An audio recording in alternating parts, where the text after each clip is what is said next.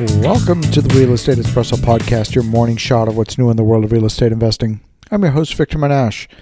Despite all the public warnings from governments and health experts all over the world, there's still people out there thinking that the SARS CoV 2, also known as COVID 19, entire situation is being overblown. This is no more dangerous than the flu. Well, the UK government was taking a very passive role up until a couple of days ago when they made a dramatic shift in strategy. Clearly, they saw some new information, some studies that scared the heck out of them, and decided a change was appropriate. I mean, think about it. Italy had 4,200 new cases yesterday and 475 deaths.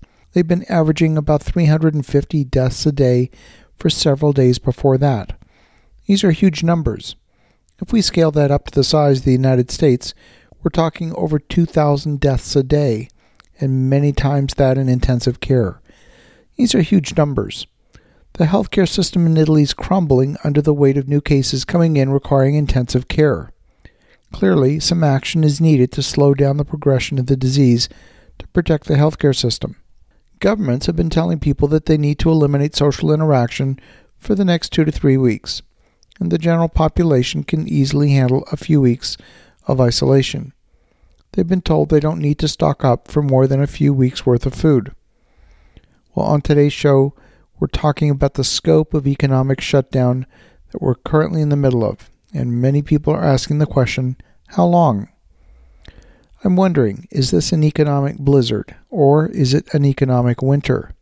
In an economic blizzard, everything grinds to a halt, and the community bands together, cleans up the situation, and not too long after, life is back to normal. An economic winter is an entire season. That's a different matter. It could be a deep freeze and hopefully not an ice age. In a world of social distancing, businesses all over North America, Europe, and Asia are either closed or operating with telecommuting. Some areas have allowed restaurants to remain open at 50% capacity.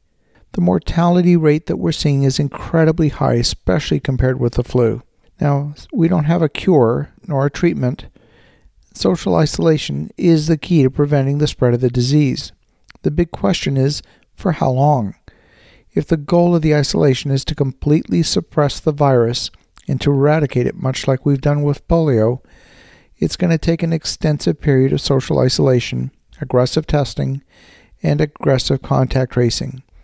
And only when we have a vaccine that's been approved and manufactured in quantities will we be able to resume normal social interaction but that's at least nine months away. Even if we had a vaccine today, which we don't, the process for introducing a new vaccine requires a preclinical period of 90 days, followed by a limited clinical trial of another 90 days, and then followed after that by the volume manufacturing. It takes time to immunize millions of people.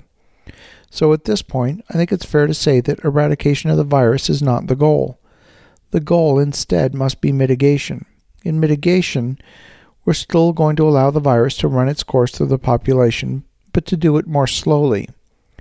The goal in mitigation is to reduce the load on the healthcare system so it doesn't get overwhelmed like Italy is experiencing at the present time.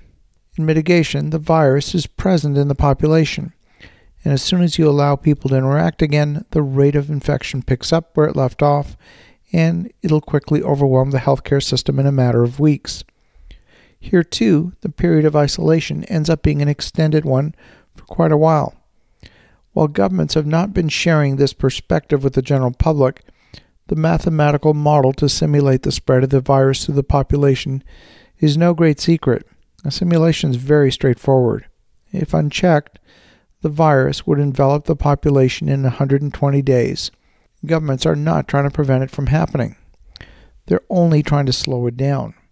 So let's say you're trying to slow it down to no more than 1% of the population getting infected in a single week. Well, then it would take 100 weeks or nearly two years to work its way through the population.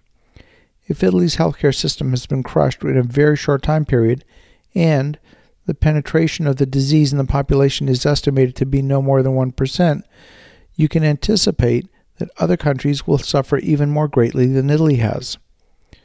So, based on this simple analysis, it's clear to me that this virus outbreak is going to be with us for some time to come. This is not just a matter of a couple of weeks.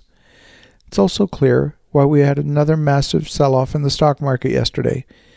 Investors want cash. They simply don't want to be holding securities when the economic uncertainty is so high. As you think about that, have an awesome rest of your day.